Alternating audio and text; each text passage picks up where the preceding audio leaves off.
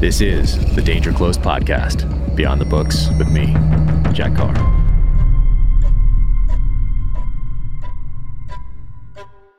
All right, so I get a lot of questions about signed books and In the Blood coming May 17th, but you can pre order some signed copies now if you go to my website, officialjackcarr.com, go to the blog section, and right at the top, there's a campaign to support local independent bookstores. So I've done that for the last, uh, this is the third time that I've done it. Did it for Savage Son, did it for the last book, The Devil's Hand, and I had uh, these book plates for those that you could only get from those independent bookstores. So to try to push some traffic there uh, away from the Amazon easy button uh, and to support these local independent bookstores, uh, I did that for the last two. And then this time I wanted to up the game a little bit because this is a sniper centric novel of violent resolutions.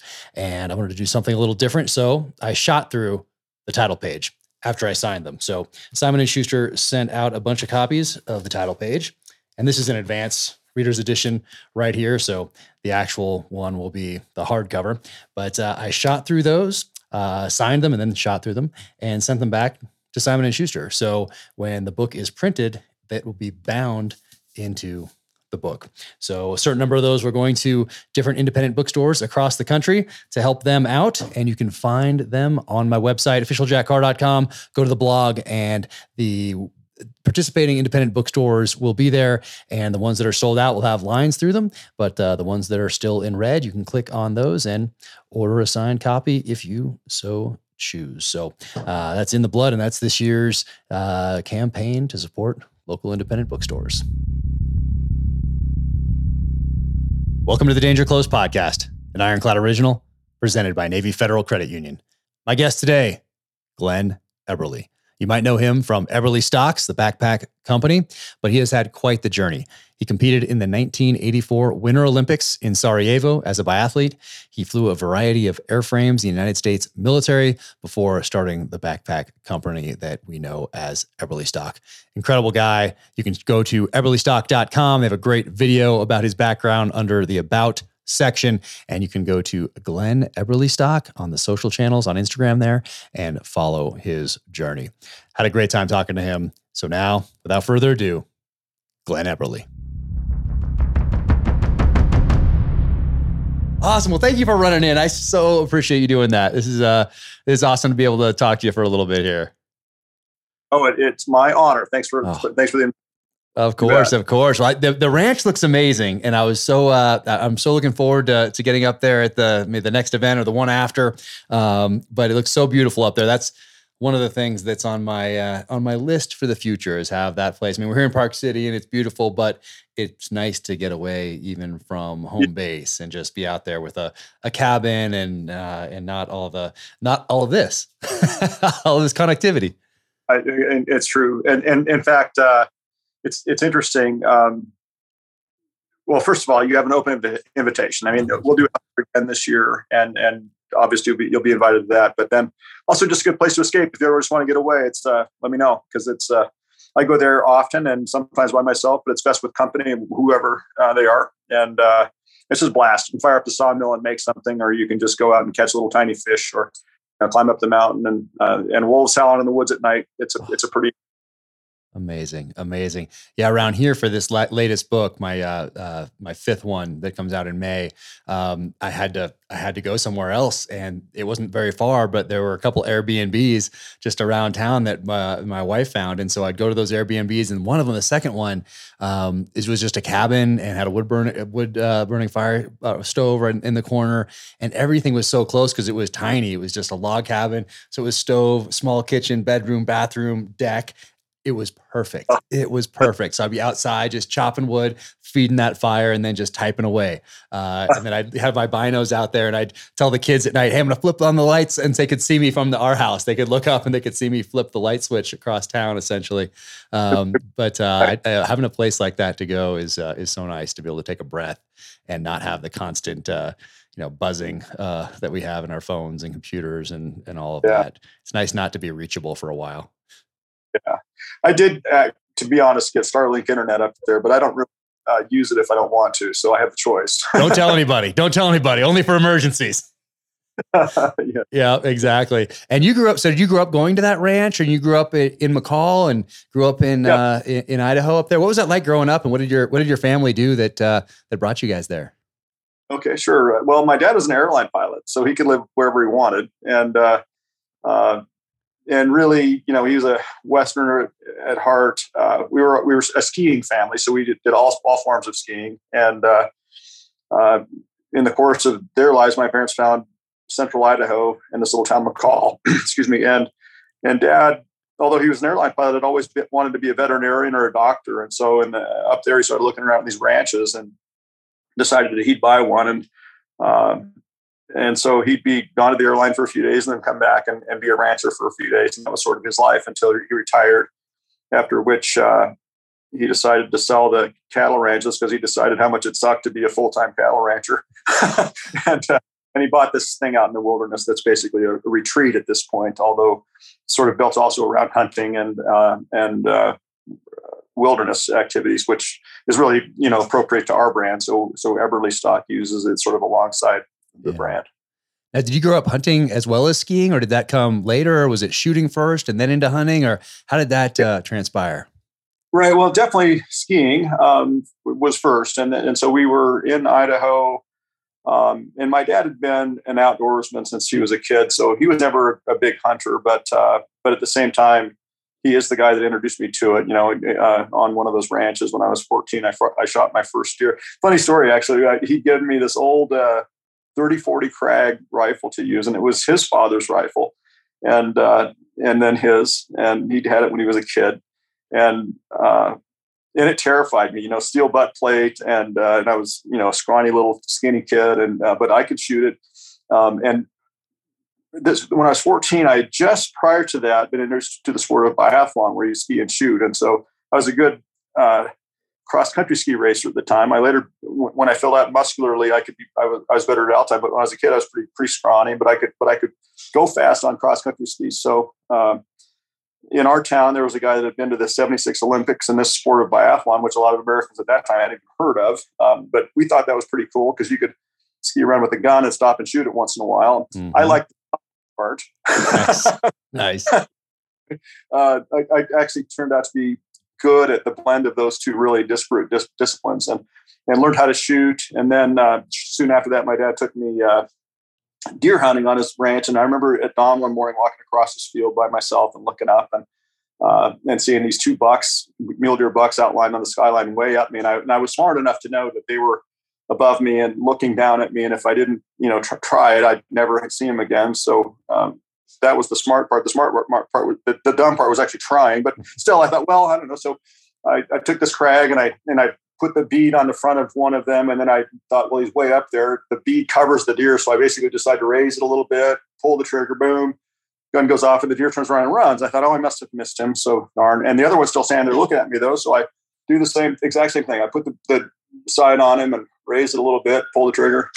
He runs too. I'm like, ah, shoot. So I run around the mountain, try to find him, trying to find their tracks. I don't see any tracks. I'm looking and looking, and, and I and I climb up, come over up onto this little knoll, and there's a dead deer lying there. I'm like, whoa! I yell across the canyon at my dad, Dad, I got one. And uh, and then I'm thinking, wait, wait a minute. They both did the same thing. This is my confession of of innocent poaching when I was a kid. yeah, they might come after you uh, this day and age. Uh, so I looked down at the bottom of the hill. The other was lying in the fence down there. I'm like, geez, I, you know, it turned out they were both hard shots. Probably the best two shots I've ever taken a game, honestly. Uh, and, and and I will not claim to be a great marksman since then I've screwed up a lot of things, but but I can do it at, at times. Anyway, that's that's that was really my introduction to hunting, and then and that was really my first time, you know, getting into the uh, the, the, processing of a deer. Uh, it turned out, um, um, and but my family ate those deer all winter that year, and uh, and it really. I remember that you know the the direct appreciation for the fact that I had harvested them, that they tasted good, that they put food on the table, and that you know the whole kind of you know ancient time honored tradition of, of of harvesting your own game and and and and then processing it was really an epiphany for me. It was a great it was a great thing to experience, and and since then I've you know had mixed uh, experiences with it all the way through life, but still enjoy going out and trying to do that. Oh yeah, no. I, do, you, do you remember how? Do you still have that rifle?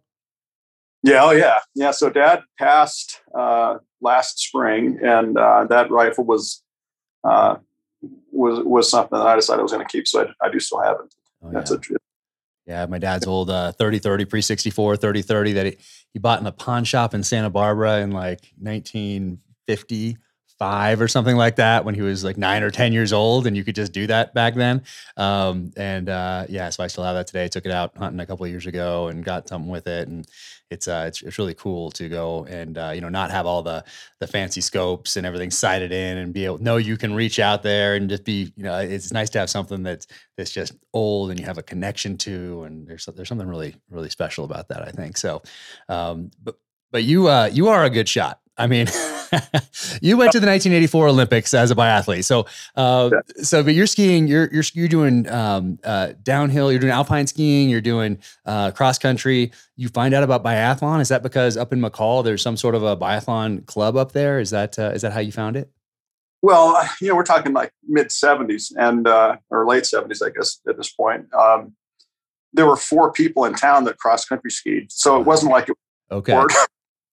As, as, I said from from our town, uh, I sort of one of my childhood heroes was a a guy who had been to the '76 Olympics on on in the on the biathlon team, and uh, and somewhere along the way, I think those guys came through town, and and um, they were they weren't so much recruiting you know for future members of the team as as you know i guess they were in a way but they were basically looking for talent. And I, am somewhere uh, each year when you went to the, the, national championships in cross country ski racing, um, they were called the junior nationals, I guess, back then. And so I'd go to the, we'd go to the junior nationals, and at the end of them, there, there would typically be a biathlon race put on by the U.S. biathlon team, and um, and that I think the intersection of having that guy in town and then having a guy there that would teach me how to shoot a rifle and back.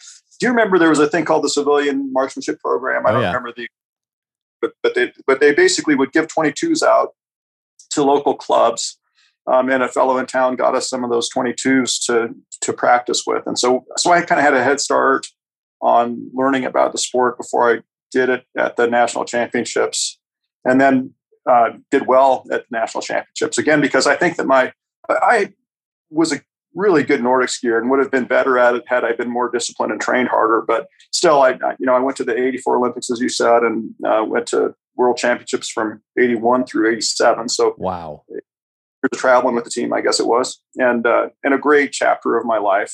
Uh, but the truth is also like it's funny. People go, "Oh, you went to the Olympics," and, and I'm like, "Yeah, I guess I did. Yeah, you're right." and, you're an uh, Olympian. the next question, of course, is, "Well, did you win?" And you go, uh, uh, "All you have to say you know, is the, I was in biathlon." yeah. and you're an American. You don't have an accent. 80s, we were competing against the Russians and the East Germans, both of whom had excellent, you know, professionalized doping programs and, and by the government, and uh, and so it was pretty tough to compete against them. Interestingly, uh, as that all unfolded, though, the first thing that I, I, was that I was involved in that happened that was was pretty cool, and I've uh, not told the story to you, so I'll just tell it briefly. But um, you know, in those days, skis were getting faster. The, you know, uh, plastic bases came along with this stuff called P-Tex on them that made you go faster over the snow. Uh, the skis themselves were sometimes not the best, and the conditions all, sometimes weren't the best. So once in a while, no matter how good of a skier you were, you know, you'd wreck. And and if you're in a biathlon race with a rifle on your back, in those days we were using these basically target rifles, Anschutz mm-hmm. target rifle, and uh, and often if you fell, you'd stand up and your rifle would be broken in half uh, with this short grain across the wood pistol grip, mm. and the race is over. And you have to buy a new rifle stock or try to repair that one or whatever. So, having gone through that process a number of times and being a fairly impoverished young man, I uh, uh, uh, decided to try to um, improve upon the rifle stock to make one that wouldn't. Well, first of all, just to make one so I could not be buying them, and then secondly I thought I could try to make one that wouldn't break if you fell. And this was all while I was in, co- in college. And so uh, uh, I was at Dartmouth College and they had a great workshop. And think about, first of all, how the world's changed since the 80s, because I could go into the college workshop with rifles and work on them. That's kind of cool. that's really cool. Yeah, especially at Dartmouth. Yeah, that's not happening today. Guessing they're not doing that anymore. No. But, uh, anyway, uh, while there, uh, the, the, this project kind of evolved into uh, over the space of about a year. Um, my proving the concept by making a rifle that was an awful lot stronger and an awful lot lighter than the other one. And the, the latter part, I think, is pretty interesting because the rifles that we were carrying at the, at the, in the 80s weighed 11 and a half pounds. And, uh, and the premise, of course, if you think about it, is that, you know, target rifles are heavy because the inertia of the rifle, you know, kind of dampens the natural shaking that you have, particularly when you're shooting offhand. And, uh, and so, you know, biathletes assumed you had to have a heavy rifle to shoot accurately when you're standing there with no support and skin tight clothing. And uh, uh, I was the, really the first to realize that you could shoot a lightweight rifle accurately also. So I took four pounds off the weight of the rifle, went from 11 and a half pounds to seven and a half pounds. And, and suddenly then the Americans that had these magic rifles compared to everybody else in the world could go a lot faster. And so that was our edge in like 86, 87. 86, we showed up to the world championships with these things, and the Europeans' minds were just blown. They saw these things the Americans had and realized that we suddenly had an advantage. And suddenly we were in the in the fight, yeah. Know, where where you, I don't care if you're doping or not. When you take four pounds off the other guy's back, he can ski. He can he can he can go head to head with you. So that kind of was the moment when the American team moved forward in the rankings, and and then corresponding with that soon after the uh, fall of the Iron Curtain, uh, the the Eastern countries programs fell apart, and and now the playing field out in that sport is more, is more even. There are a lot of good Americans, and and they sort of you know who's best moves around in in the world. But but it was kind of cool to be right in that sport at that time when big changes happen and to personally have really driven a lot of the changes. Yeah, no, I love that. I love your, your story and people can go to the Eberlestock website and there's a great video and you hit about and there's this amazing, you know, four or five minute video there that, that shows some old pictures of you competing and, and uh, I, I love it. It's, you guys did a great job with that. Um, but I love I, biathlon. I, biathlon is my favorite sport to watch. Uh, biathlon and UFC. Like yeah, I, cool. I, those are the two things that I like to like to watch. Uh, boxing when I was growing up as a, as a kid, I like to watch, but uh, these days it's mostly UFC if I can, in juggling the kids. But for the Olympics, I taped. I always tape uh, tape DVR, whatever it is now, uh, all the biathlon events. I try to figure it out. I'm trying to figure out how to, how to record and all that. I absolutely love all the different events because there's so many um, different yeah. ones. And uh, I love the penalty laps and I love how it can change so quickly. Obviously, I love that there's a weapon involved. Um, but growing up, I just loved that. And I always wanted to get into it as a kid, but we didn't have you know, same thing. Growing up in the '80s, like we we barely we, we skied, but we barely got to ski. Uh, you know, it was every now and again type of a thing, and uh, I always wanted to get into that. So now I'm gonna in a future novel, I'm gonna have a character that has a background in biathlon, which is going to forced me to get down to Soldier Hollow here down the road and uh, and do it. I mean, I have my I have my skate skis, I have my classic skis, but I've been so busy the last couple years, I haven't even gotten out to do that. Um, my oh, wife cool. goes out all the time, um, but uh, with our dog. But uh, I want to get get on the skis and then get to Soldier Hollow and start doing it. I, I, think it'd be so much fun to do. I love watching it. Um, but when you made those changes, was there not a um, uh, like a list of things you had to have on your rifle, like a barrel length and a weight and different things like that? Was there a was it like a stock car, or was it were there no rules back then and you just whew, took four pounds off? Uh, the latter, really. It, it's actually kind of interesting. Um, there, there were some there were some rules. You had to have like a minimum trigger pull weight in the rifle, and that mm. that rule's been out there for a long time. You know, so you couldn't have a hair trigger, for example. But that was as much a safety thing as as, as a level the playing field thing, I think. Mm. Uh, but after that, after the '86 World Championships, when the U.S. team showed up with these completely different looking rifles than anybody else in the world had, the you know you think about who the governor governing body of that sport would be. It's the Europeans, and so they all you know there's a big big ruckus and a big clamor, and, and they wrote a rule that said you my my rifle stocks were skeletonized, and so they wrote a rule that said you you couldn't have a skeletonized rifle stock and uh, or, or, or, stock with holes in it is actually what they wrote. Mm. And we're all bullshit. We, we we had them already, and so so our delegation fought off the, this new rule that they'd written, and uh, in in the end, um, they acquiesced and they they basically said, okay, how much does that thing weigh? And we said seven and a half pounds, and that became then the floor for the biathlon rifle. So that so so I'm the guy that set that NASCAR standard. Yeah. which again, everybody's forgotten. It's, it's an interesting story, and at this point, it doesn't matter much. But it's pretty cool to have been there in that moment and really have made a breakthrough, both in in the you know because I, I think if the other thing that's happened, um, is that you mentioned that the sport's pretty interesting to watch now. It's it's become more dynamic. You know, where it used to be a little bit more methodical, and you know there was sort of this. Um, uh, you know, visible transition from skiing to shooting, where guys would kind of slow down and get get in the zone, and and it was the way the sport was done then. Huh. But now it's, it's hammer down, baby. It's oh, pretty yeah. impressive, guys, and uh, and and so the sport is is it's it is fascinating and fun to watch. Oh yeah, sure. it's amazing. The Sochi course was amazing at the Sochi Olympics. That was a beautiful course.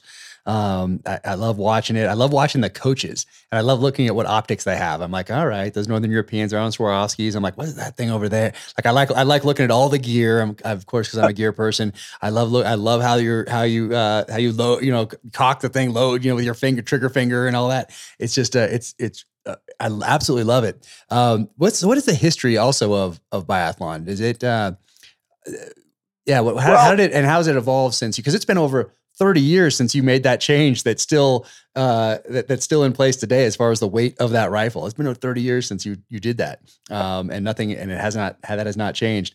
Um, but yeah, what's the history of uh, of biathlon?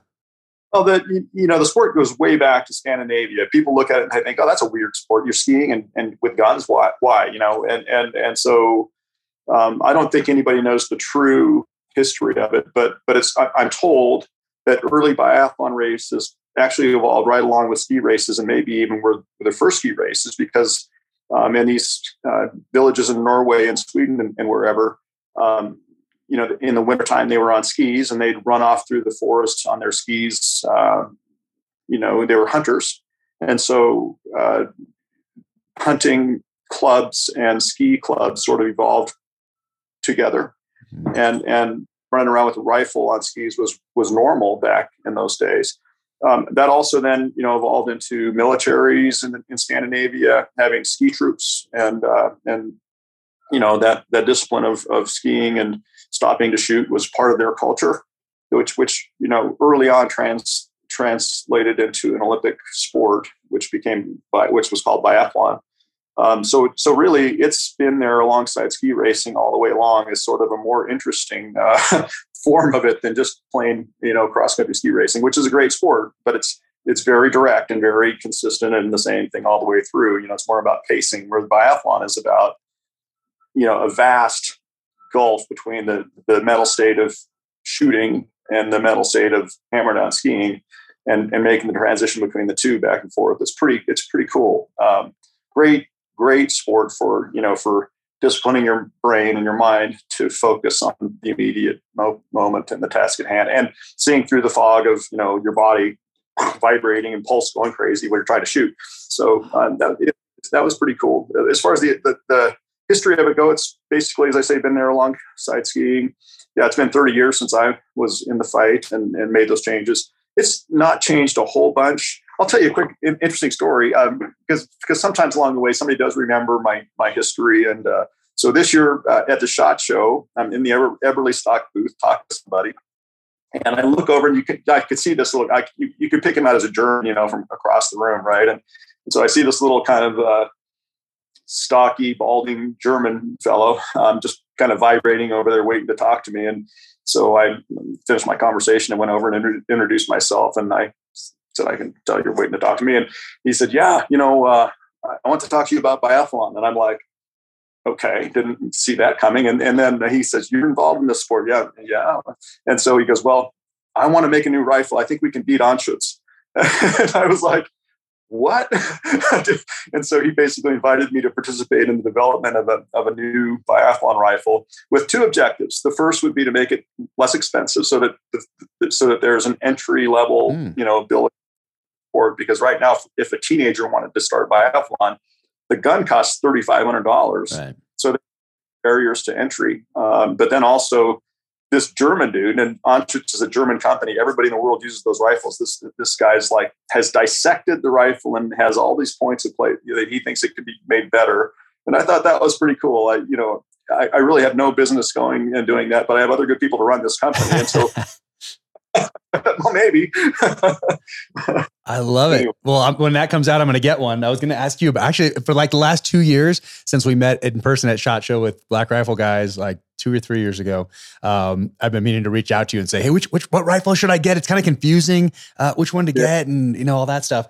But uh, somebody sent me this recently. They sent me, uh, let's see, here it is, uh, from Outdoor Life, and uh, this one that says the world's best biathlon rifle and shoots 1827F. I don't know if you can see that uh, right there. You guys can see that right there. Like that's that thing looks space age. That orange. I mean, that thing is crazy right there. Jeez. Um, but I have yeah. one on one's on my list. It's part of part of research for uh, one of these future novels.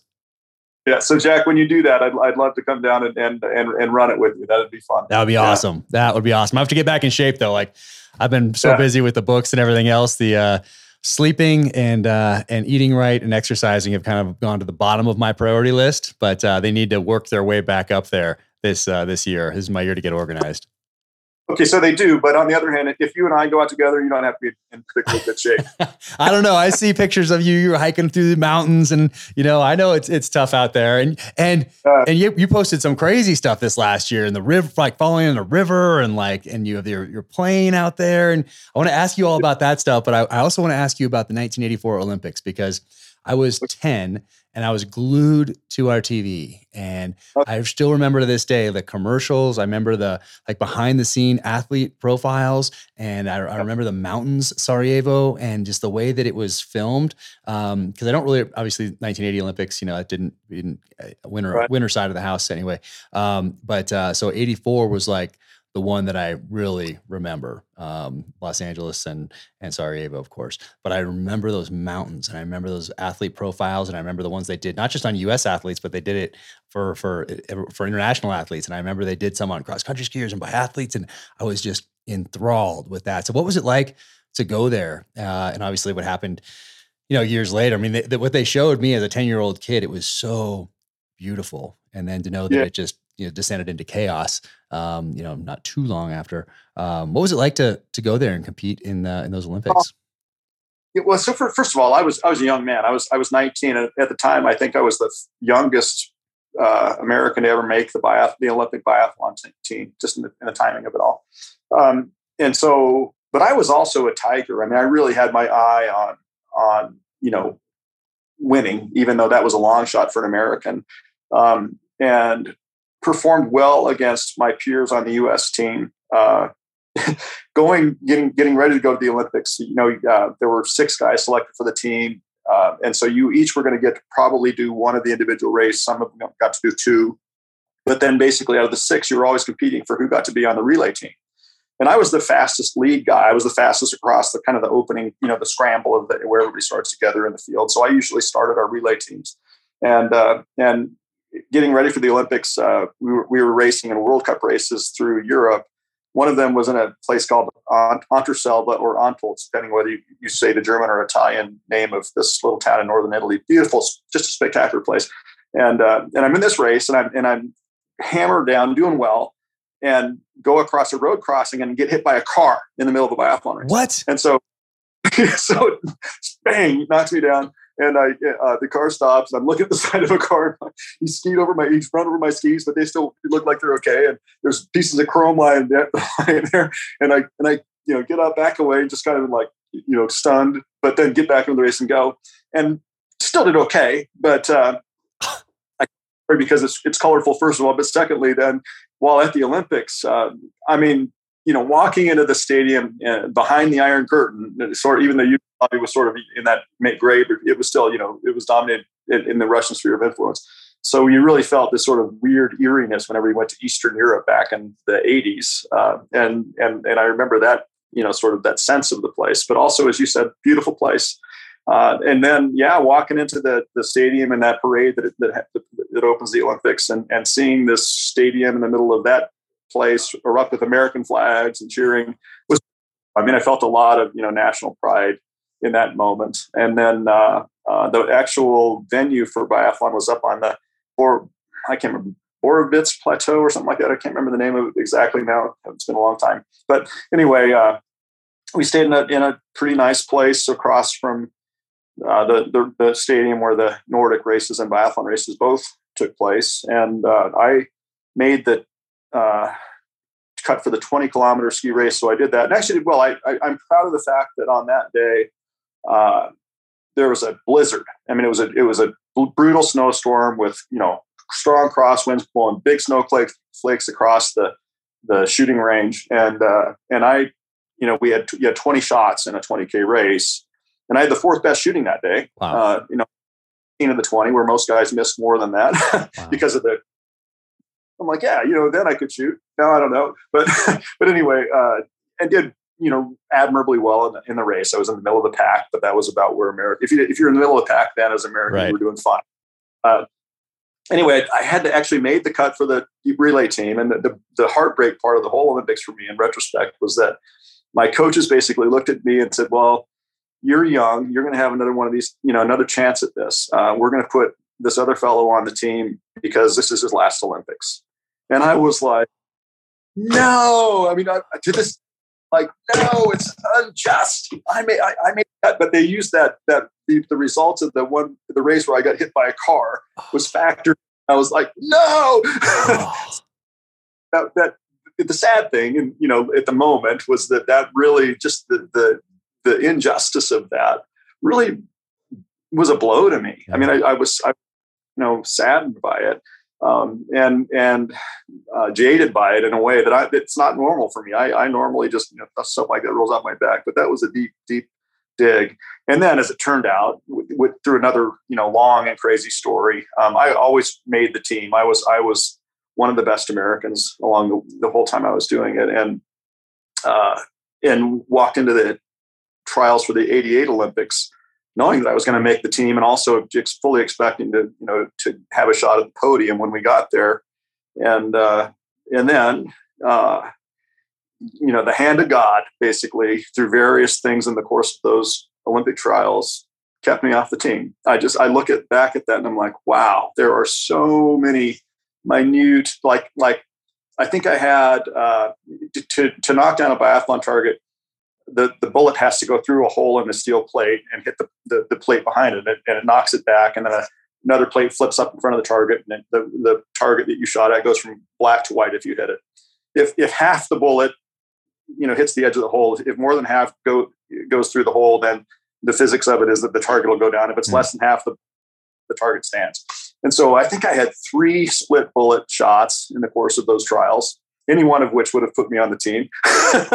And, and uh, terrible skis. You know, I was out there just hammering it down with these slow skis, and and uh, and my these guys that were not as good at me would just glide behind and be like, "Oh shit, I'm screwed." So anyway, after this really hard fought battle in '88, uh, I was I, I, after the last race, I was like, I know, I know, I'm close. I know I'm close. And I just was, you know, waiting on pins and needles to see if I made it or not, and uh, and and just in shock that I might not because I I, I was uh, one of the main guys to go right, and uh, uh, the, one of the fellows who I bumped off the '84 team uh, came and knocked on my door, and he goes, I got to talk to you. And that was the moment where I'm like, oh no. And so, so this guy that um, I bumped from the 84 team comes in and says, well, you didn't make it. And, uh, and, and, and just, you know, it just devastated me.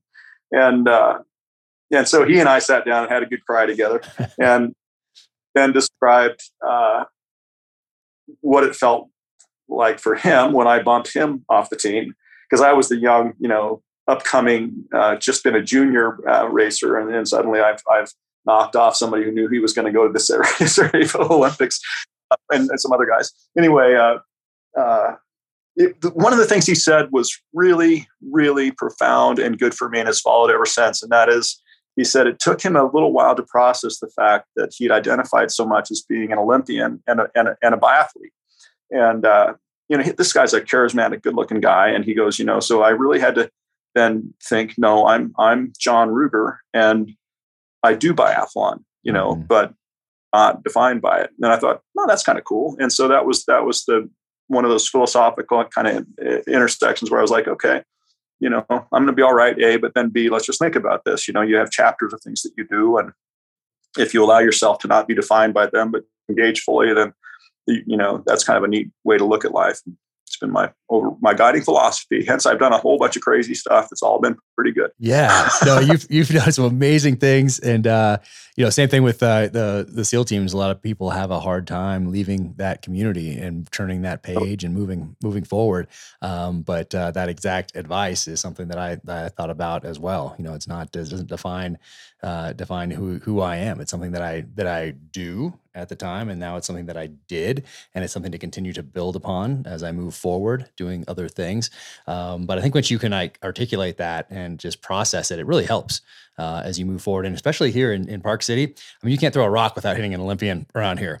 And uh, and you see people that uh, have done, you know, because they're now they start so early and they're, you know, it's their whole entire life, and and uh, and then they they don't make a team or they get injured uh, and they have to make this transition into something else maybe. Um, so you see it here, very similar to what I saw in the SEAL teams as people transitioned uh, into the private sector. Very very similar. But uh, yeah, man, that 1984 Olympics, I think that it influenced me so much that uh, in this next book I have coming out, In the Blood, it's not Sarajevo, but it's in the, it's in the vicinity um, where where the, uh, the, some of the the action takes place, and I, I know it it must have uh, I must have been drawn towards that area of the world because of those uh, those 84 Olympics and watching that on on TV. Um, but then, did Dartmouth have a biathlon team back then, or was it? Uh, did they have a, a cross country type Nordic team, or, or something like that, and then you did biathlon on the side? What was that like? It was the latter. I, I, was on the I was on the ski team there in college, but my and my excuse me, my coach had been uh, on the U.S. team and gone to the Olympics a couple times in the '70s, and he was just a great guy. You know, much more focused on on the the quality of the life of the person that he was tutoring than he was upon you know the team winning at the NCAA's or whatever. And so he kind of not only you know facilitated my my side gig in biathlon, but really encouraged it. And so there and and there were a few actually a number of people on the team that that dabbled in both. I mean, you know. Uh, our primary duty was to the team itself, although over the course of my time at Dartmouth, it, it really grew to a place where I was really just training with the with the with the school team. But then in the winter, I I sometimes would even take the whole winter off from college and go off and ski with the U.S. team. Wow. So, but but but Dartmouth was the perfect place for me to be to do that because it was sort of you know the Northeast at the time was much more the center of biathlon, so the races were not far, and we could drive to them. And and uh, yeah, anyway, wow, that was sort of the time to be involved in the whole thing. Yeah, no, it's such an amazing journey. Uh, also, 84. I mean, I remember keeping track of those medal counts. I mean, you had the Soviet Union there versus us. You know, it was like, uh, I mean, that was a very formative time in my childhood. Um, but I remember keeping track of those medal counts uh, distinctly. Um, but uh, yeah, what an amazing! I, I, I love growing up the the way I did I love, when I did kind of fun to think of you as a young man watching that. I, I uh, that's that's pretty neat. I because the truth is, you know, we've covered a lot of ground in life, but if you you can think back to things like that, as I can too, about the like I remember watching my guy from the local hometown in the '76 Olympics and just being inspired by the fact that he was from my hometown and um, there he was on TV. You know, yeah. it was before stuff yeah so that's that's kind of fun. Yeah yeah, yeah our kids are watching uh, people either they know or that they have heard of through other people from park city here uh, in the olympics. Uh, so that's kind of cool to have the uh, get that hometown type of a feel. I wonder how it'll how it'll influence them going forward. That's a yeah. that's an interesting interesting question. Uh, yeah. and then were you always interested in flying because your because your dad was a was a pilot or how did you and, and how did he was he in the military? How did he learn how to fly? How did that work for him? that was he was a well, he studied forestry in college, and then somewhere, uh, somehow out of that, uh, he joined the Marine Corps and became a Marine Corps helicopter pilot. Oh, wow. And so the, the, the first way for me to describe my entry into, into um, flying is that my father was a Marine. and, and, I don't know if you've ever watched the movie The Great Santini, oh, yeah. but, or read the book, but you know, it took me a long time to understand my dad until I, I either saw that movie or read the book. But I was like, he was great. Yeah. so he didn't going to the ranch or or flying or or much of anything you know fun for the people in the family. He was he was great with other people, but the people in the family were just you know, dutifully obeying. Wow.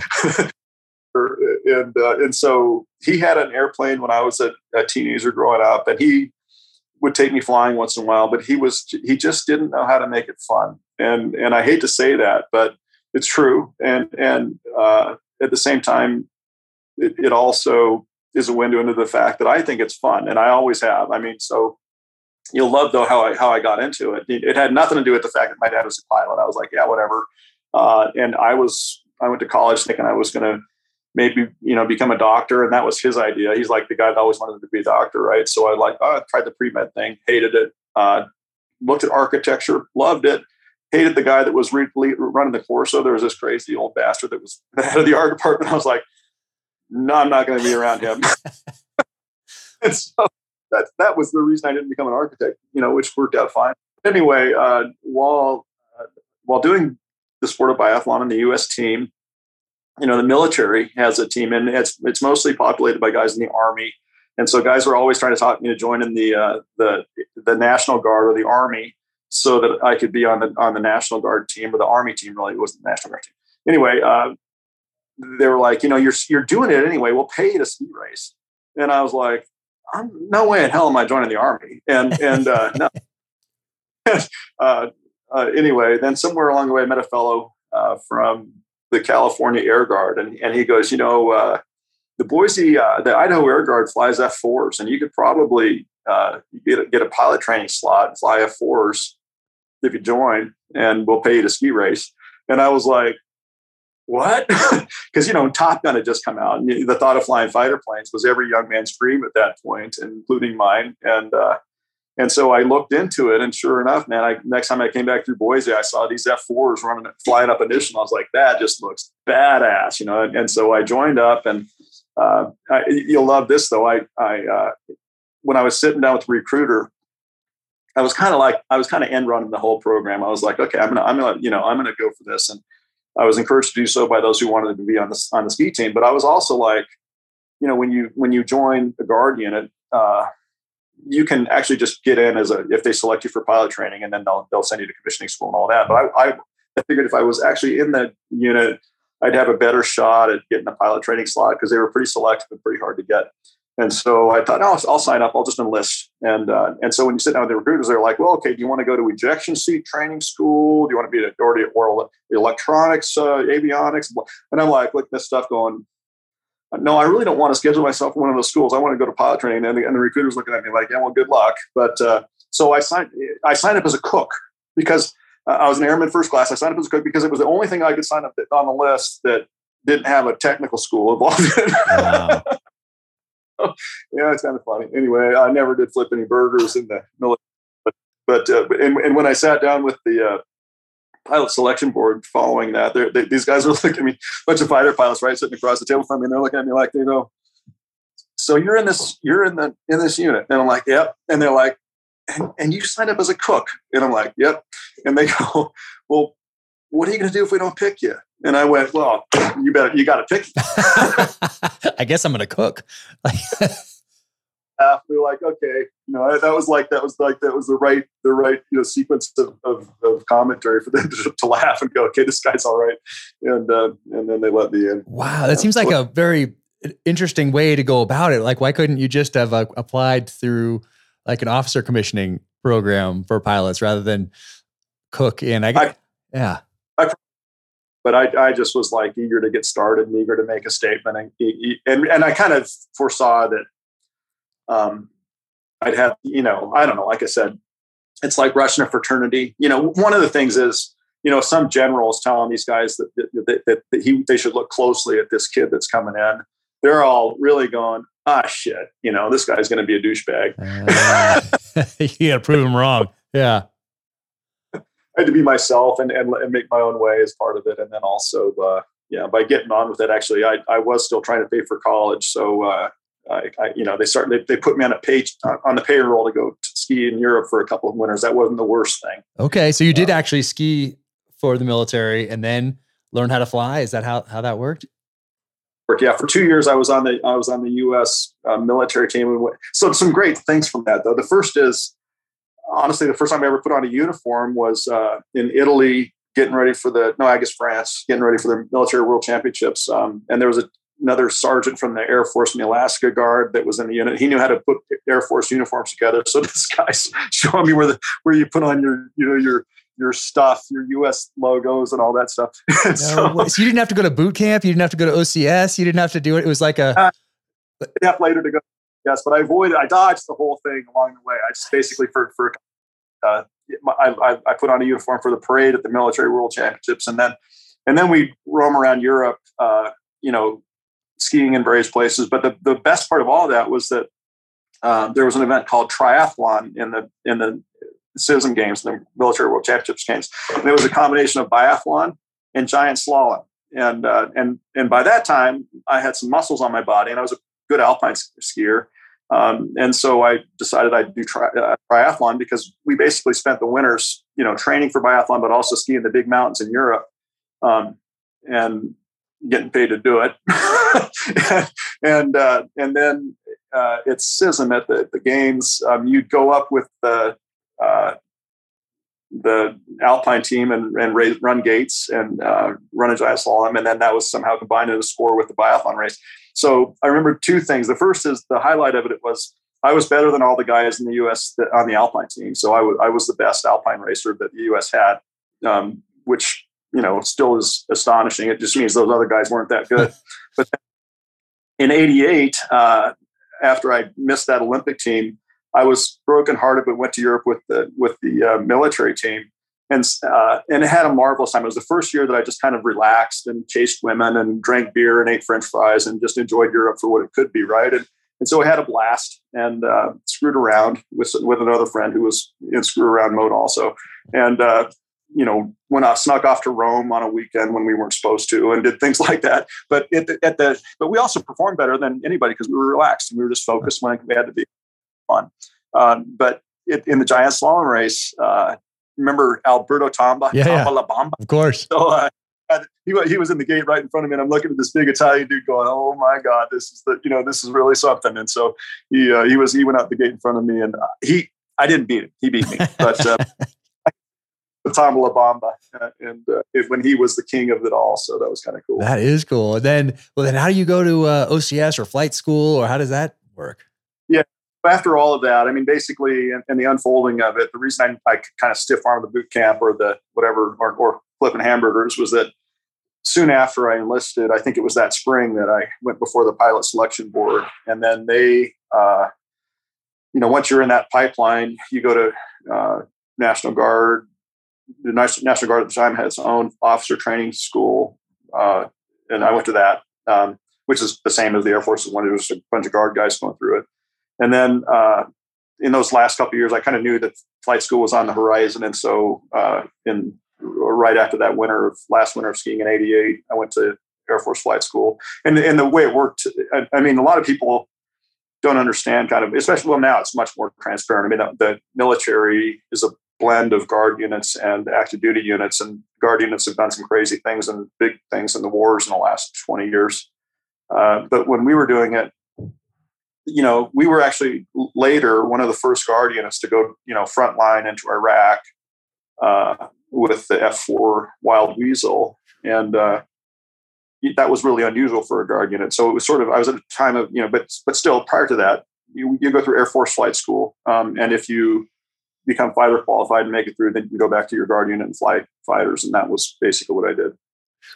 Yeah, that's incredible. Yeah, but long story, but the, but the main point of that is that in the course of all of that, it, you know, ski racing led me to flying, and then once in, you know, the first time I was there, ever I ever sold an airplane was an Air Force airplane, and and uh, that moment was just the coolest thing. I was like, oh, I can't believe I'm doing this, you know, and and just to really I just really loved that journey. Had a lot of fun, and uh, and was also more mature in a way than a lot of the other people in my in my class. And so uh, I I was really I've always by that time I, I was pretty well aware of the need for balance. So I was really good at it, but I also didn't take it too seriously. And uh, and we had a lot of fun, good camaraderie, the kind of things you you, you know you have in the right those moments in military training where, where or military units where wherever they are where where just a lot of good things happen it was a good it was a good time of life yeah i mean you have the military paying you to ski you're traveling around europe you're having a good time don't know how to put on the uniform yet uh, then then they're paying you to learn how to fly and you love it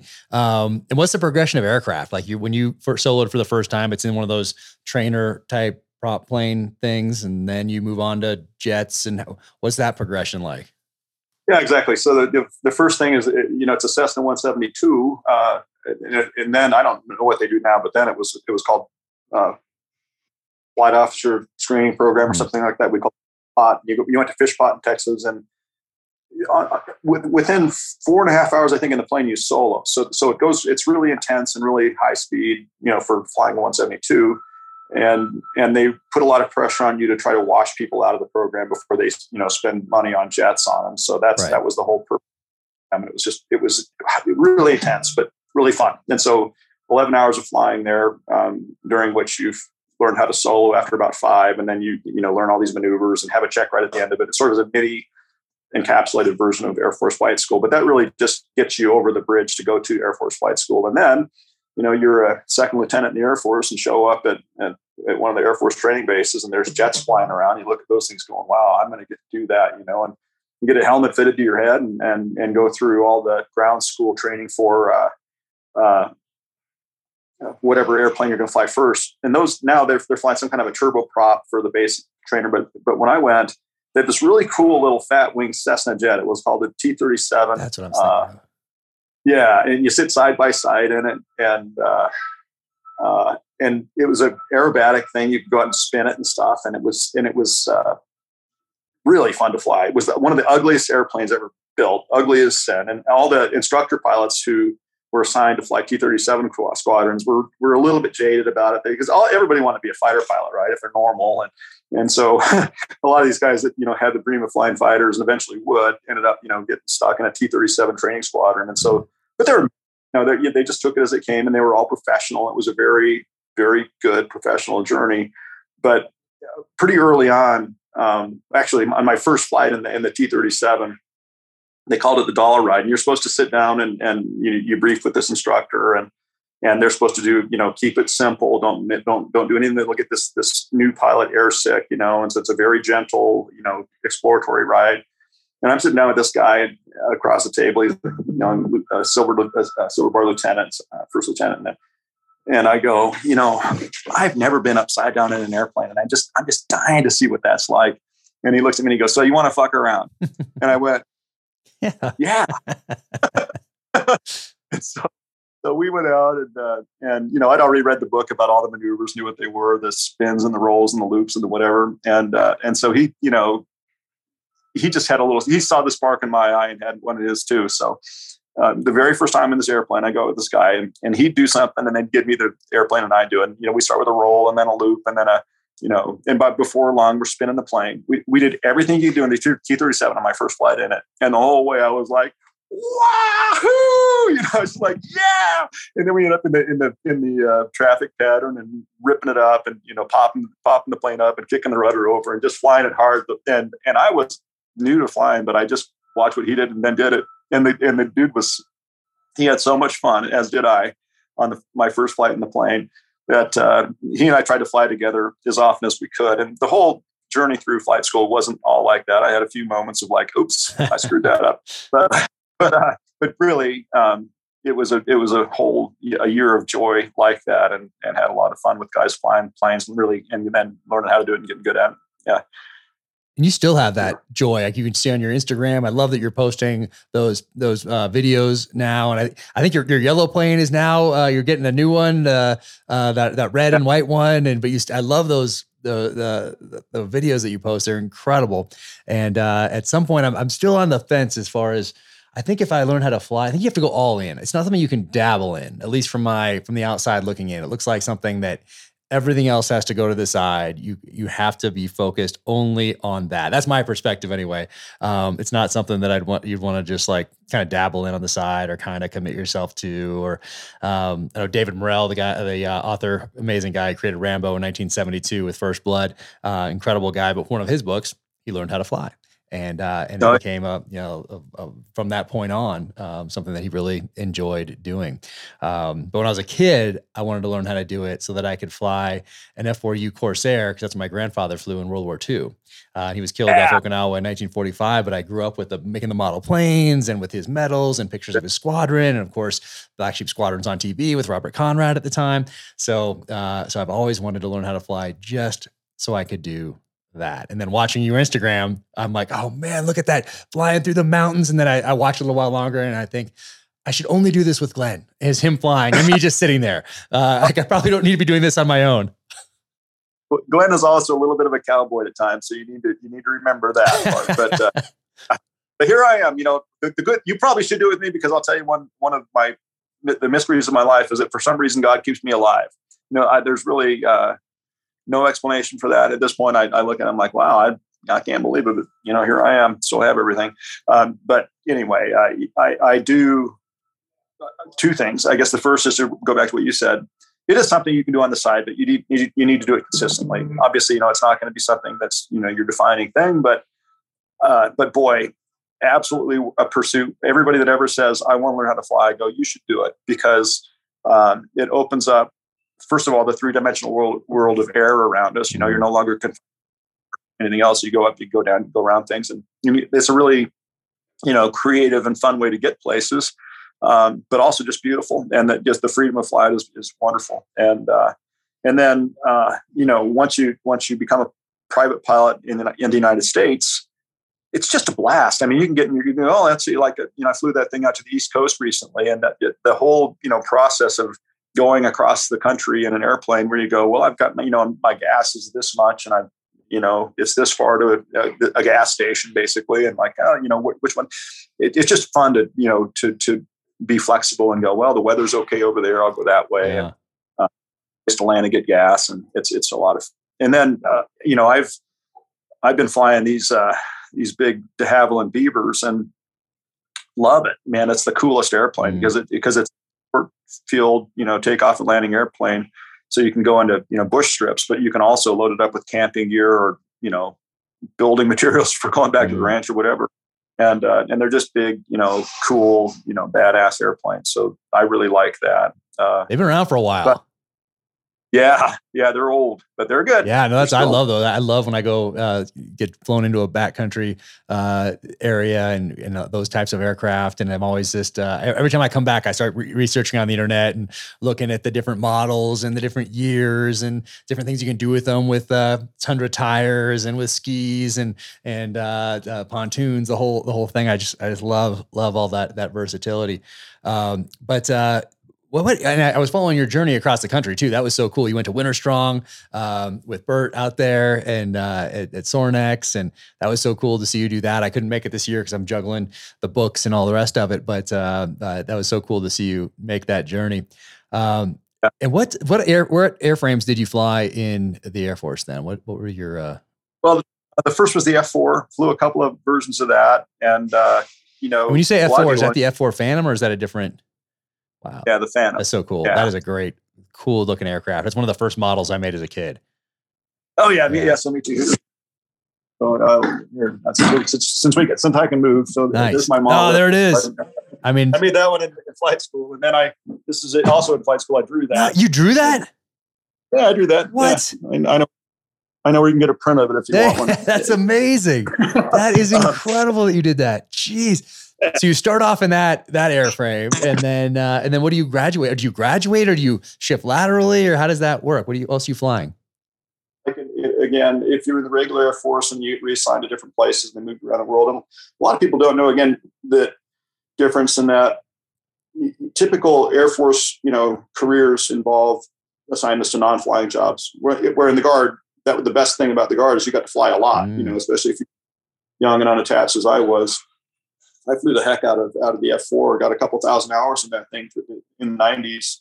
And the first version was this one. It was a the, the RF4 reconnaissance version, so it's filled with cameras. And I look, I look now. You know, then I was a young man going, God, I wish we had guns. You know, and and uh, um, or could drop bombs. All that stuff seems so cool. But taking pictures with an airplane is actually pretty remarkable. And I, I, I look back now at it now, and I really kind of wish I could redo that that short chapter because um, you know, I, I don't really have any good pictures I took with the airplane, and I had these great cameras. I actually should, but uh, but that didn't last that long. And uh, in our squadron, at, uh, after the end of the first Gulf War, or not really the end, but sort of the the tapering of it, and and, and going into the in between years, uh, the Air Force was moving out of the the this mission called the Wild Weasel, and the Weasel went back to Vietnam Uh, it's basically uh, a platform to to seek and destroy enemy surface-to-air radar sites, and uh, and so the Air Force culture for the wild weasel community was really tight, and they were really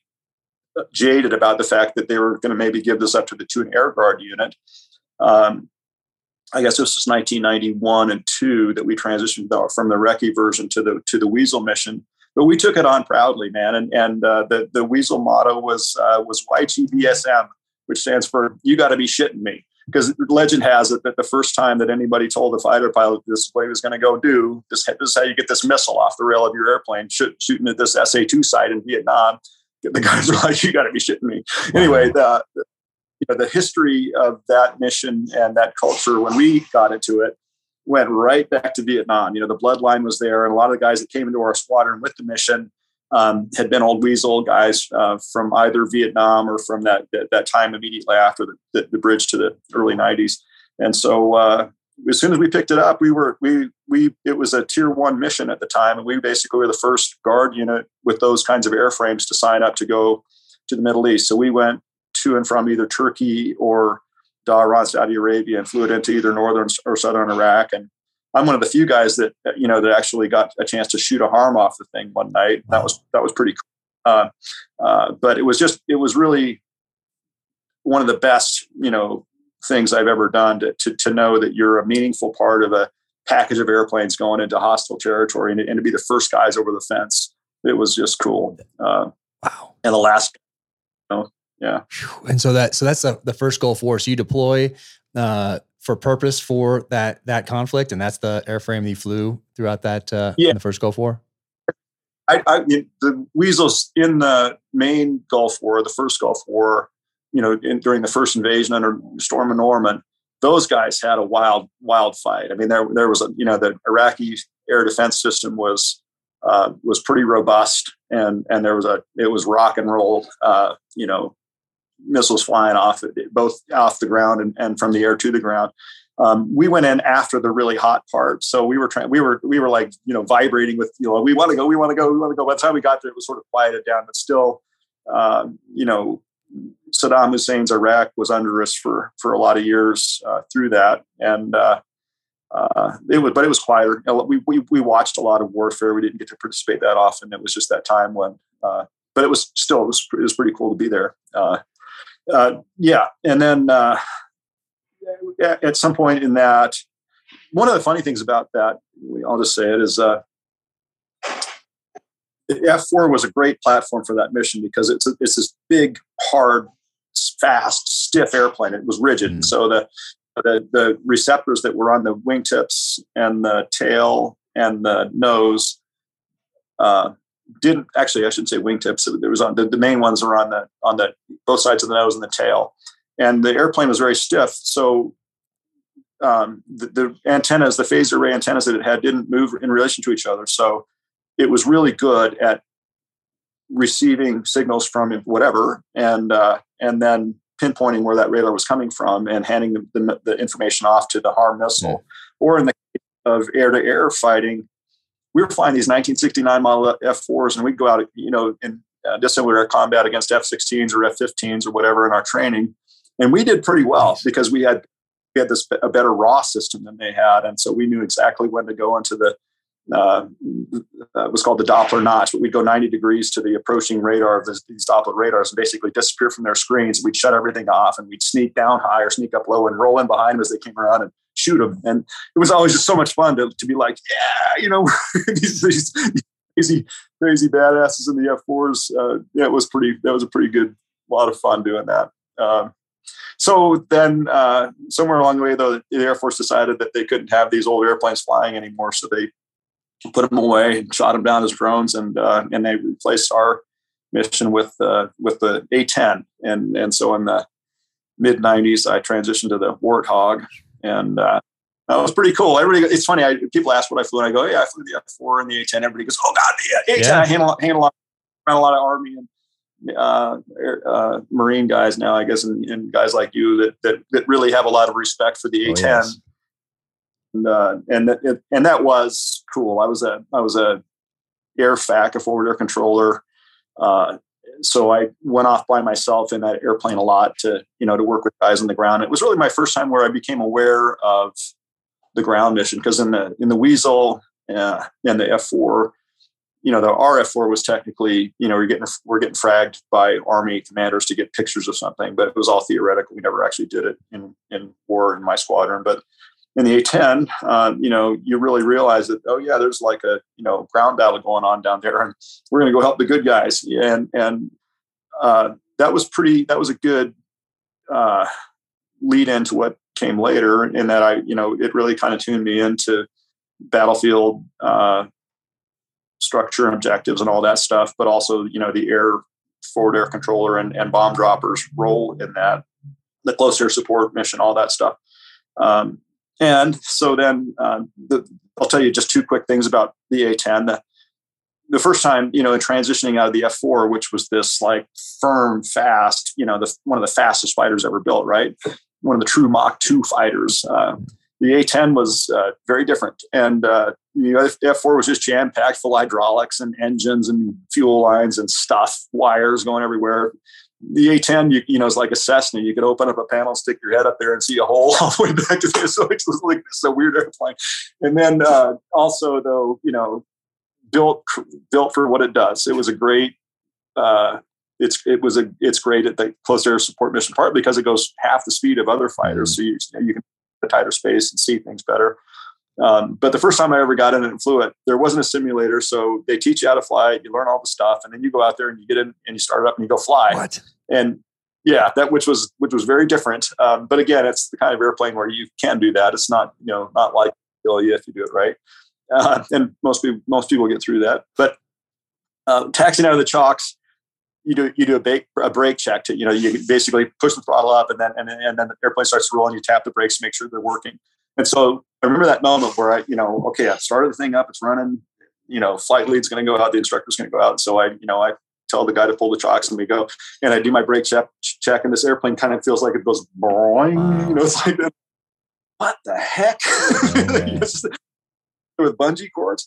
And so just such a different, you know, feeling fl- plane that I'd ever flown to that point. But then, uh, but then, you know, you figure it all out and you, you bond with it in its way. And, and it was a blast. And then of course the, the, the great evolution in it is, uh, is the gun. I mean, everybody goes, "Oh man, you flew like shooting that gun." And you go, "Yeah, it is pretty impressive." I mean, that the the GAU uh, out of an A10 is an impressive thing to fire off, and you you know sometimes see that the spiral of bullets, the shock wave going through the air in front of you, and then watch the as it hit whatever you're shooting at. And well, first of all, just the roar of the cannon as you, as you light it off underneath you, it's like holy crap! You know that's impressive. Oh yeah, smoke coming up the whole airplane shaking and oh yeah so, that sound you never forget it. And uh and it's one you want to hear if you're in uh in close contact with the enemy and you're calling in air support.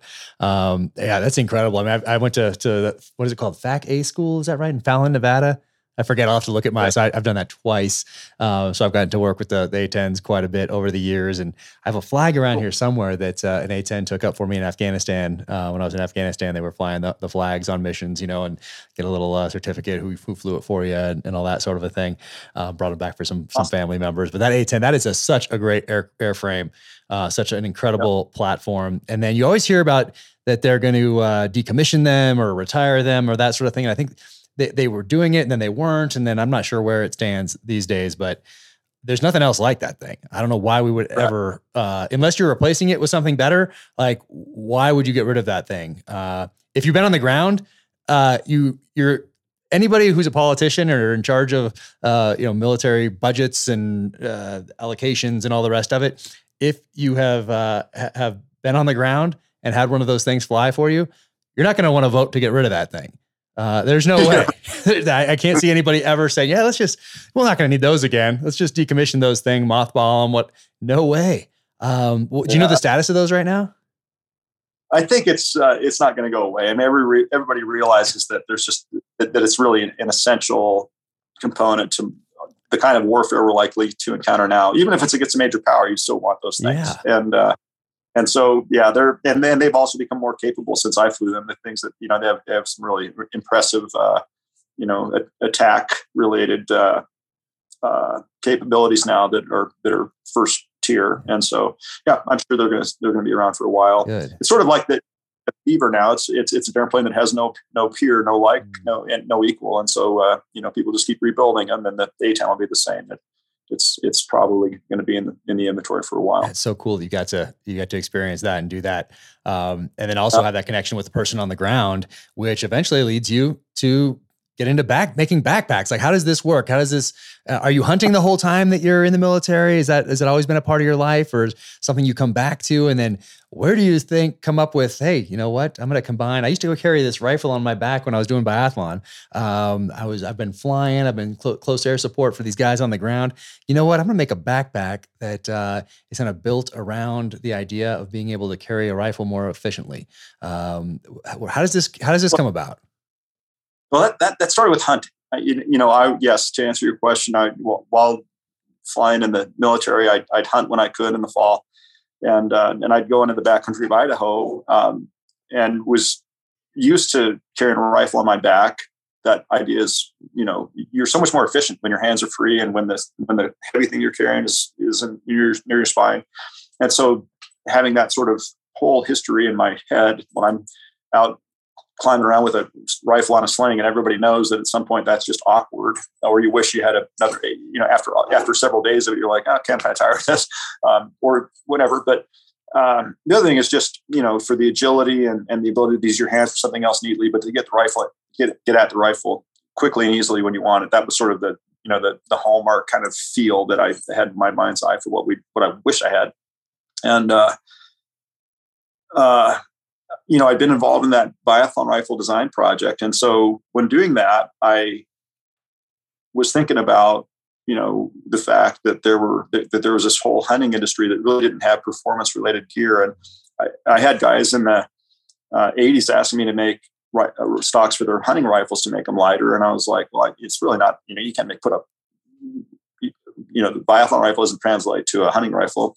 But I thought about you know what you could do and so actually 1987 i took a, an industrial design course my last term at, at dartmouth and uh, in that course i drew my first pack uh, because i had in my mind's eye this gear company that would you know that would be much more than just rifle stocks and uh, and then uh, I also in that course built two hunting rifles that were carbon fiber wood laminate lightweight hunting rifles that are still very unique. Wow. Um, and yeah, anyway, uh, did that in college, and and then had that in my head all through the '90s while I was flying in the military. Uh, uh, built my first actual hunting packs in the parachute shop at the Air Guard uh, with with people who could sew, and uh, um, and I'd been testing them the, the concept, and, and and so the concept became, well, gosh, you know, I want I want a compact, below the shoulders, you know, tactical style uh, pack for that'll be out of my way when I'm hunting, but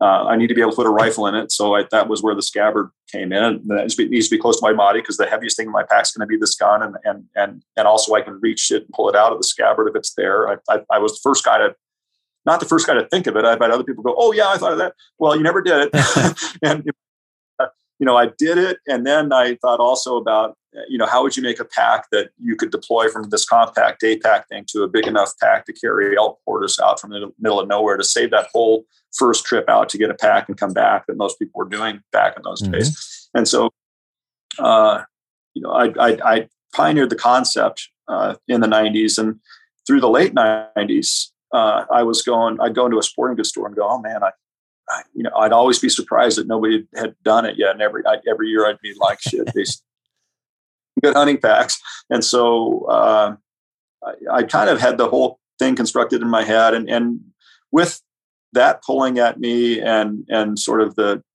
the I love flying fighters, you know, and and honestly, if the if my unit still had F4s, I'd probably still be doing it. but uh, the A10 was a was one of those things that while doing it, the whole thing really, I, I was like, okay, this is it was back to that thing that John Ruger told me about being a biathlete, but not letting him it define him. I loved being a fighter pilot, but I also knew that it was a chapter of life that would end appropriately, and it would end one way or another. If I if I took it too far and was one of the approaching sixty year old guys that had never given it up. Um, I'd probably regret, mm. you know, the one dimension quality of my life at that point. I figured so. I saw I foresaw that and decided on my own terms to leave uh, the military became an airline pilot and hmm. uh, was flying United Airlines on September 11th when I went, oh shit, my life just changed that, that morning, and uh, really felt the vulnerability of the of the company and and and and of, of, the paycheck that was putting food on the table and paying the mortgage, and uh, so that day, basically decided to start this company that was in my head, and uh, uh, over the course of the next weeks, kind of processed what you know what it would be and how what I what I would call it. I, I was aware of the whole notion of a brand, and so I was like, okay, um, you know, you got got to build a brand. How do you do that? and uh, I had the Eberle Stock Company was a rifle stock company that had been on my tax return every year since 1985, and uh, I decided, you know, in the course of exploring names for a company that I combined those two words, Eberle Stock, and it was the only thing that Googled if you did it. So I was like, okay, that'll work. And then nobody could say it, but I always, was like, oh, they'll, they'll figure it out. now look, you got the hat. I on. do. I got the hat. got this. I have about six packs. Um, that's incredible. What and where were you on September 11th? And were you actually were you flying that day, or what was what was what happened? And, and my wife, uh, my ex-wife, uh, now uh, woke me up and said, "Hey, you know, this something happened. An airplane, or, or she said some airplanes flew into the World Trade Center." And I was sitting there going, "Did you say airplanes? What?" And I was I was thinking, was it a formation flight? You know, how what what kind of a jackass thing is that? And so I turned on the TV, and when I saw what had happened, I, I was so profoundly impacted by the monstrosity of it um, that I was just furious. I couldn't believe, and I still can't, that somebody could do something like that, um, weaponize something like a commercial airliner, and do that with innocence inside the airplane, but also add to the innocence inside the buildings that they were attacking. The whole thing just, it still just makes you realize, man, that is, if nothing else, the face of evil and you should look at it with open eyes and know that that is something to fight. And uh, and really that day, I just I, my, I wrote the letter uh, back to the general that was that had always told me I'd be the general someday in our guard unit if I stuck around. And I was like, okay, I want to come back. and and you know, I had this letter that I I was like, we're gonna we're gonna go to war, we're gonna drop bombs on people, and I want to do it. Was was my first impulse. And then um, I never sent the letter because I thought about it. I thought about it. I thought, you know, I have this gear company in my head. Um, I owe it to myself and really to my family. And, uh, you know, I, I, made this sort of the strategic decision at that time to not go back once again to flying fighter planes, but to, to, tr- to, to launch this company that I'd been mentally constructing. And, uh, and so I'd had it, you know, I've told the story before, and I, it's I'm not not to you or your audience. I'll just say it again. But um, when I was a kid, I played little league, league, baseball and I sucked at it. But my uh, my coach later in life became the president of the North Face, and so I always looked at the North Face as sort of this brand model for you know the kind of company that could be built in the in the hunting sphere. At, at the time, I was really focused on on hunting and shooting sports. Um, and so I I basically, in the course of trying to figure out how to make this commercial, commercialize this pack idea I'd had, I called up my ex baseball coach and I asked him, Where in China do I go to make this thing? I figured I would. And he goes, Don't go to China. And he basically then explained to me, that, you know, where the, the, the, gene pool and the best places in the world are to make, uh, you know, high quality backpacks. And I was, you know, that led me to, you know, into the exploration of how you get there. And I, uh, he referred me to some people that could help me with the design process initially. And so my first kind of uh, engagement with with that process of working toward a commercial product was through some ex uh, uh, ex North Face people that had gone on to form a, a, a design and and, and uh, uh, sourcing firm. Uh, so they anyway led me into over the next few years. By 2003, I had a my first hunting pack and a, commercial product that we made, um, and uh, named it the Just One pack because I only had one, but also I was like, if you're going to just one hunting pack, this is one out. And and that concept had that rifle scabbard that you could pull the rifle out, and uh, and uh, compression straps that could grapple things to it, or that same expansion thing that could open up and and you could stick an elk quarter into, and and, and so great um, concept and really a, a, commercial success right away. But I also learned a lot from that first round. Uh, how to make backpacks, and, and so really from then forward, worked on making them so that they wouldn't break when you stuck out quarters in them, and uh, and you know, demanded ever higher quality standards and ever you know better materials and you know uh, and and and every step of the journey since then has been always working towards improving the concept improving the product trying something else that's not done yet trying a new hole that is in our line or elsewhere in the marketplace. And uh, anyway that that's how this started. Uh, the second year into it I, I had a guy here in the Boise market, I, you know, I didn't have many dealers, so I'd go scrap around and find one when I could. Walk in this little shop over the hill in Emmett, and this old fella, you know, goes, "Well, I really don't want to buy your packs, but uh, but you should make one that's big enough to hold an, an AR." And then I was like, "Why?" And he goes, "Well, my my kid does this sport called three gun, and and if you uh, you know, they really need better ways to move their stuff around. So I thought, well, that's I'd been thinking about anyway a different format, and so the second year into the thing, I made a, a a narrower pack with a wider throat that had a big enough scabbard in it to put into whatever turned out to be tactical weapons or whatever. And uh, I called that one the gunslinger. Yeah, and I have it. I have one. Uh, one of the iterations of it anyway. And you're probably a couple down the road.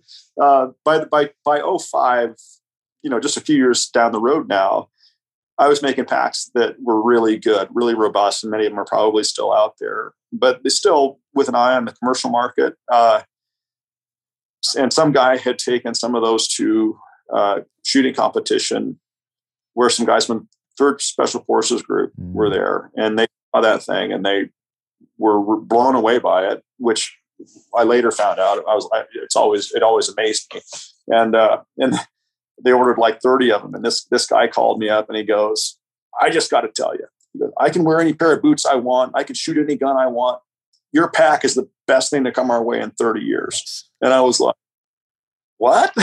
and he goes, yeah, you know, we really don't have a, a way to carry, you know, uh, our primary weapon and our secondary weapon and all this crap. And your thing does it. And I was like, just astonished that, that, um, the U.S. military by that point had not, you know, especially the special forces guys, didn't have all of that shit all figured mm-hmm. out. So um, that maybe kind of stop and look and that was where i was like wow this you know i could actually make a difference. And and then as the wars in afghanistan and iraq really heated up uh, that was just a great journey for me you know working with guys you know your counterparts or whoever that that needed a solution for carrying you know all the weaponry that they were carrying as well as the ammo and the self-sustainment stuff and all of that in an organized fashion. And i i was never uh, you know a sniper, uh, but I've trained with them a bit and seen how they work, and you know, just the simple com- uh, concepts of organization and intuitive, you know, finding of things, uh, and and then you know the ability to, to carry a load in the right place quietly and to carry weapons and get at them easily. All of that stuff just sort of came naturally, but also you know one step at a time. Uh, and and so uh, as it turned out, you know, I, I looked back at the whole thing and I've been really glad I didn't send that letter to rejoin the A10 unit because, uh, you know, there was a time period, especially in Iraq, when uh, you know that uh, it's it's it was rumored that the uh, Chechens had come down and these Chechen snipers were killing Americans. Uh, and of course, if if there was a platoon of Marines walking down the road, uh, the sniper would have a scoped rifle slung around his his shoulders, and and he was the guy that the Chechen snipers would shoot. So American snipers were getting shot, you know, selectively more often than anybody else, and uh, and so then when they started going to war with Eberle stock packs on their back, and this rifle was stuck away with a cap over it, there was about a year and a half when the guys weren't getting shot, you know, any more than anybody else, and and uh, and I'd have you know for me to hear guys come back from war going, "Oh man, you're saving lives. This is what's going on." I was like, "Did you just say I'm saving lives?" it was such a cool thing to realize that I'd made a difference. But then also, I think I think I, I, you know I haven't done all the work that's been done in that whole field, but I definitely know that, I, that it's a little bit like biathlon, but a different format of that, and that I, I really did do things that changed the arc of of how Americans go to war and, and really allies all, all over the world. I mean, a lot of American, like I think some of the SEAL teams first found our stuff because they went to Afghanistan and saw these Norwegians mm-hmm. with packs with rifles sticking out of them. These guys are going up mountains and they go, "Yeah, this is the way to do it." And uh, anyway, that, that sort of cross pollination of, of our, our allies and our and our own guys uh, was was a lot of what sort of built that back backside of our brand. And uh, but it's just always been. It gives me joy, first of all, to have learned uh, that in our community, the, the special ops guys and the snipers and those guys are the and the seals are the smart ones and and and in the bunch. And so it's fun to work with them. It's been really uh, really cool, and also really cool to know that you know that we've actually done something meaning, meaningful in the whole plan. I mean, what a journey! Uh, I think my I think I have the yeah. what the Gunslinger Two might be the one that I that I have. Um, but yeah. uh, I'm trying to remember where I first where I first uh, became aware of you or the packs, and I think it might be through Clint and Heidi Smith at Thunder Ranch. I think they had they told me about these packs. I think I, I, can't remember now. I have so many of them, and I've been a backpack guy my whole life. So uh, backpacking with my parents in, in Northern California with the old, you know, old school 1980s external frame Keltys. You know, I hope yep. my mom still has my original in the in the attic somewhere because it'd be really cool uh, to line them all up. I have most of uh, this, you know, from let's say 1983 onward. I have like the, the whole museum of uh, of packs from a, a, variety of of different companies. Um, but uh, but yeah, I have I have a bunch of yours, and uh, and I love them, and I love the story behind it, and uh, um, it's just a, just incredible what you've what you've done, what you've created. Um, and I put it in the first video I made. So I had a, this homemade video for my first book, a book trailer. It's on my website still, and I have this snow, shoes on, and I have your pack on my back and my rifle in it. And I'm out here behind the house, and I'm going through the snow as part of this, uh, you know, book trailer video as uh, as I launched the first book, The Terminal List, and and now it's in the series. So you got to keep your eyes uh, open. And uh, when the series comes out, July 1st, all eight episodes I think are dropping at once. Um, but uh, but there's a, a scene in there where you definitely know it's an Eberle stock pack. Oh, awesome! Well, I'm I'm incredibly honored that that would be the case. That's really fun. I'm I'm looking forward to yeah. it. Yeah, yeah, super cool. And then uh, uh, those stocks, those first stocks, did, did you did you have did you how many did you sell or not how many did you sell? Was it a business for a while and then you just took a pause and then turned it into packs, or was there overlap there at a certain time, or what happened there? Well, really, I mean, looking back, it's it's interesting. I, I had some form of income from it every year from 85 through 03 i was i was making rifle stocks of one kind or another you know not often you know it might be three or four a year uh, and sometimes obviously a lot more than that. I mean I, I did have a little cottage industry business in the in late 80s early 90s making uh, you know rifle stocks for biathlon but that was never going to be big business. Uh, the hunting rifle side I've, I've, made a handful through the years um, I still, you know, have the urge to go explore some of those concepts because I still have some of the, you know, the ergonomic uh, insights that I have, as well as the, you know, the, you know, what works in a lightweight rifle and what doesn't. I still think I have some ideas that are better than what anybody's done. Um, I just have to do it or, or, or commercialize it or or not. but I'm but I'm but I'm tempted to do it uh, and and may play with it again in the future. We'll see. Well, it looks like you're having a blast. I mean, I love following you on the social channels um, to see what you're doing out there in the backcountry. Uh, love to see what the company's doing, how it's growing. Uh, everybody you have on the team has just been fantastic.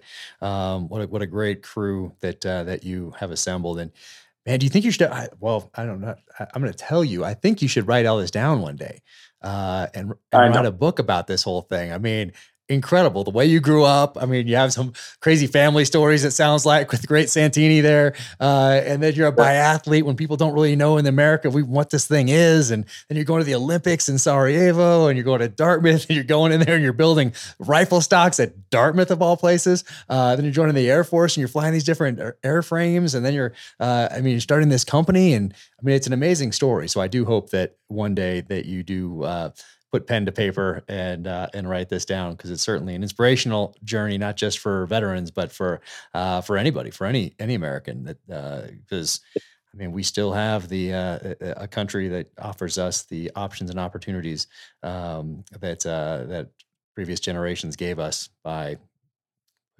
putting their lives on the line and, and in many cases paying the ultimate price and um, and we can still make choices today based on free will and uh, and yep. create the life that we want so uh, I think it's an incredibly inspirational journey and I hope uh, uh by writing a book that more people could could see that and uh, and realize, hey, you know what, I can I can make the life I want to.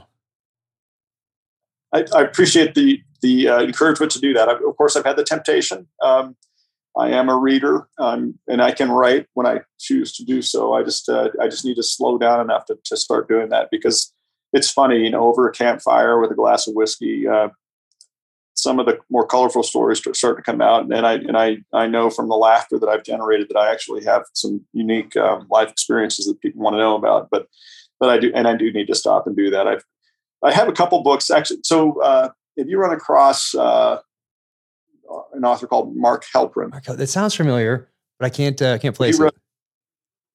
It's similar to Halperin, I think, but Halperin is with Swollen Knee, and he uh, he's wrote, he's written some books I didn't like so much, but he wrote two that if you haven't read, I'm going to send to you. But um, and one of them is called A Soldier of the Great War, and, and the other one is called Memoir from Ant, Ant-Proof Case. Uh, and the latter, uh, I'll get, I'll send it to you. Anyway, uh, Ant-Proof Case, uh, as you'll discover, is is both the books are sort of interesting in that he's good at at the at, at telling a story, um, intersecting you know future and past events and sort of talk, and, and current you know so basically blending this together not um, not in a linear mm-hmm. fashion and he actually says it in Ant-Proof Case that um, you know I'm going to tell the story the way it comes to you when you think. You know, you you have a recollection of something in the past, and then and then you talk about it. And so the guy, first of all, is is an amazing wordsmith and master of the English language. The way that he puts things together is just. Sometimes I'll read a paragraph and go, "Whoa!" And and and, and to tell you, I've read a lot of books. Love love to do so, but Ant-Proof Case was the first book I ever read. I think it was on a trip overseas someplace to and first book I ever, ever read, though, and I got to the last page and was like, whoa. And I went back to the first and read it again. Wow. Um, because it was just that kind of story. And, and it's one that I still pick up, not because it's the best book ever. It has some, you know, some improbable parts and whatever, but I love the way the guy writes and I love his insights into humanity and, you know, issues that matters of the heart, as well as just sort of colorful, fun stuff but I also love the way he tells a story, and that it, it's always been my goal to tell a story that way. That you know, someday it's the old man looking back at his life, and and and as it comes to you, you you know intersect one thing to the next and weave a story. And great. So anyway, I'll I'll, I'll make, it a point to get you a couple copies of oh, those. Oh, thank you. It'll be my I, I sincerely yeah. appreciate that, and I hope that we can link up uh, again in person and uh, share a whiskey around a fire, or get in the backcountry together, or uh, go for a head up in the in the, the aircraft and uh, and fly through the mountains like I see on your Instagram.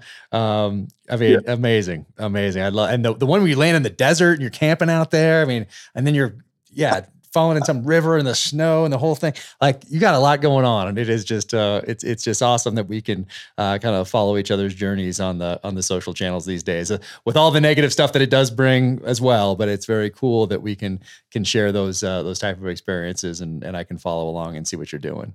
Well, it cheers me and it, and it, and it, and it, gives me honor that you might be interested in all. I I, uh, I realize along the way though that I also like looking at what other people are doing. It's funny you go, oh yeah, look at that, and and and yet you know definitely there's no question my whole my whole trajectory in life has been a lot different than other people's and and still is. So and and but as you said, I am having a blast. Nice. It looks I, like it looks like you're still having a great time with it, and uh, you know that's uh, that's inspiring as well. So, uh, man, thank you so much for uh, for coming on and taking this time. And um, I sincerely appreciate it and really hope that we can can link up in person soon. Let's do it. I'm, I'm, you, all, you have an open invitation here anytime. Thank you. And we got to get on the skis too. Well, first I got to get back in shape. Then I got to get on skis and then I got to get that rifle. And, uh, and I'd love to go around the, the track a couple times with you and, uh, and do that you're supposed to be winded when you come into shoot in biathlon. That's that's the whole point of it. So you don't don't. don't well, that part I think I can do. I, I, I can at least be winded when I show up uh, at the shooting stage. So uh, awesome, awesome. Well, thank you again for doing this, and uh, yeah, hopefully we can link up soon. Look forward to awesome. it. All right, All take right. care, Glenn. Navy Federal Credit Union the name would suggest that it is just for members of the Navy, but that's not true. It is open to all members of the military, regardless of branch, veterans and their families. So go to NavyFederal.org, check them out federally insured by NCUA. They have uh, certainly financed a few of my motorcycles over the years. I've been a member since 1996. So, uh, car loans, home loans, motorcycle loans, whatever it might be, be sure to check them out. And if you're just getting started, and need some help investing, they can help you there too. So be sure and check out NavyFederal.org. Today's gear segment is sponsored by Zero Foxtrot. Check them out at zerofoxtrot.com. And I'm so excited for this because I've been a fan of these guys for a long time uh, since I became aware of who they were uh, three or four years ago. And if you go back to pictures of my last office, you can zoom in, and just behind my right shoulder will be this cup, although it's in a different color. Drink coffee, stack bodies. Yeah, I love what these guys do. Ton of vintage military inspired products, Zippos, beer steins, coffee mugs, whiskey glasses, shot glasses, shirts, hats, uh, all that sort of thing. But if you're not following them on Instagram, you definitely need to do that. So that's Zulu Fucks, Z U L U F U C X S. But great, uh, great Instagram uh, page. Incredible stuff there. But if you go to zerofoxtrot.com and check them out. Order a few products. Use code JC at checkout for 20% off your order. Once again, that is code JC. And Zero Foxtrot, veteran founded, the big supporter of our nation's defenders and uh, law enforcement, first responders. Great guys. Um, I'll be wearing a shirt that I got from them, I think about a year ago, because they do these uh, drops every now and again that are limited edition. And this is one of theirs right here. But uh, but there's this one I got, this limited edition drop from about a year ago that uh, that's pretty special. And yeah, I'll wear it. Uh, I'll wear it next time. Um, very cool because it has a tie to one of my favorite authors and favorite books that inspired me growing up in the 80s. So very cool. But uh, definitely go to zerofoxtrot.com could be a slash JC, but use the code JC at checkout for 20% off that order. Once again, Zero Foxtrot, use code JC at checkout for 20% off and stay zero. Welcome to the gear highlight portion of the Danger Close podcast. Now, since I just had Glenn Eberle on the podcast, uh, I figured I should talk about Eberly stock packs. Uh, this one right here is the one I talked about on the podcast. This is the Gunslinger 2 right here. And uh, this thing, this thing is awesome. This is a new one. I have my Go bag uh, downstairs, which is a bigger pack than this. I don't know exactly what model it is, but I'll uh, I'll bring it up here at some point. But it's packed full of stuff because it's my go bag, um, meaning I can grab it and go. And it's got uh, a lot of gear in there. It's got my rifle in there. It's got uh, first aid stuff in there, trauma gear in there, food in there, water. Um, so it's a pretty big pack. But uh, this one seems much more manageable. And um, I think I'm going to get this one set up as a uh, smaller version of that go bag at some point. Um, but this thing looks sweet, and I cannot wait to get out there with this one. I've had a bunch of these packs over the years. And like I talked about on the podcast, uh, Clint and Heidi Smith, I'm pretty sure are the ones that introduced me to Eberlestock Packs years and years ago. And uh, actually, I think they gave me my my first one that I still have today. Uh, but I have a bunch of them now, and you can go to my website and go find the first video that I did for the terminal list back in the day. I think it's on the terminal list uh, section of the officialjackcarr.com website, and you can see it there. And you just might see Chris Pratt wearing one of these in the Amazon series that's coming out July first. So that'll be pretty cool. And uh, this one here is the Gunslinger. So this one is a lot smaller, um, or the Gun Runner. I'm sorry. This is the Gun Runner right here. So it's a little smaller than the Gunslinger, but check them out. Eberlestock.com. Uh, so many different packs on there these days, uh, and they're just awesome. And you watched uh, or listened to the podcast with Glenn Eberle, um, you know that he is uh, he's passionate about this, and it's uh, has such an amazing life story. So uh, very cool packs. Thank you for tuning into the Danger Close podcast, an Ironclad original presented by Navy Federal Credit Union. Find out more about Glenn Eberly at eberlestock.com. Go to that about section for a great video on his background and also follow him on the social channels, Glenn Eberlestock on Instagram and follow Eberlestock on Instagram as well. My next novel, In the Blood, is coming out May 17th and is available for pre order now. You can follow me at Jack Carr USA on the social channels. Go to officialjackcarr.com for the website and Jack Carr USA for the merch. If you enjoyed the conversation, be sure to leave one of those five star ratings and reviews to help counter the big tech algorithms. Thank you so much for tuning in. It is sincerely appreciated. Take care out there. Be safe, stay strong, keep fighting.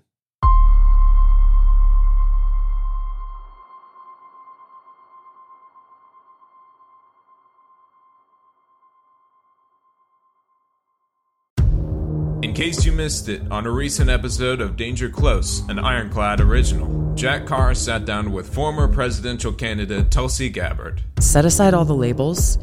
You know, oh, well, because I've been getting asked this a lot like, well, are you left or are you right? Are you progressive or are you conservative? What are box do you fit in? Which box do you check? Completely. Are you an enemy And- or right, right. an How, ally? uh, like, what filter should I use when I'm looking at you? And like, I've always been an independent minded person, Mm-hmm. always. Be sure to check out the full interview wherever you get your podcasts.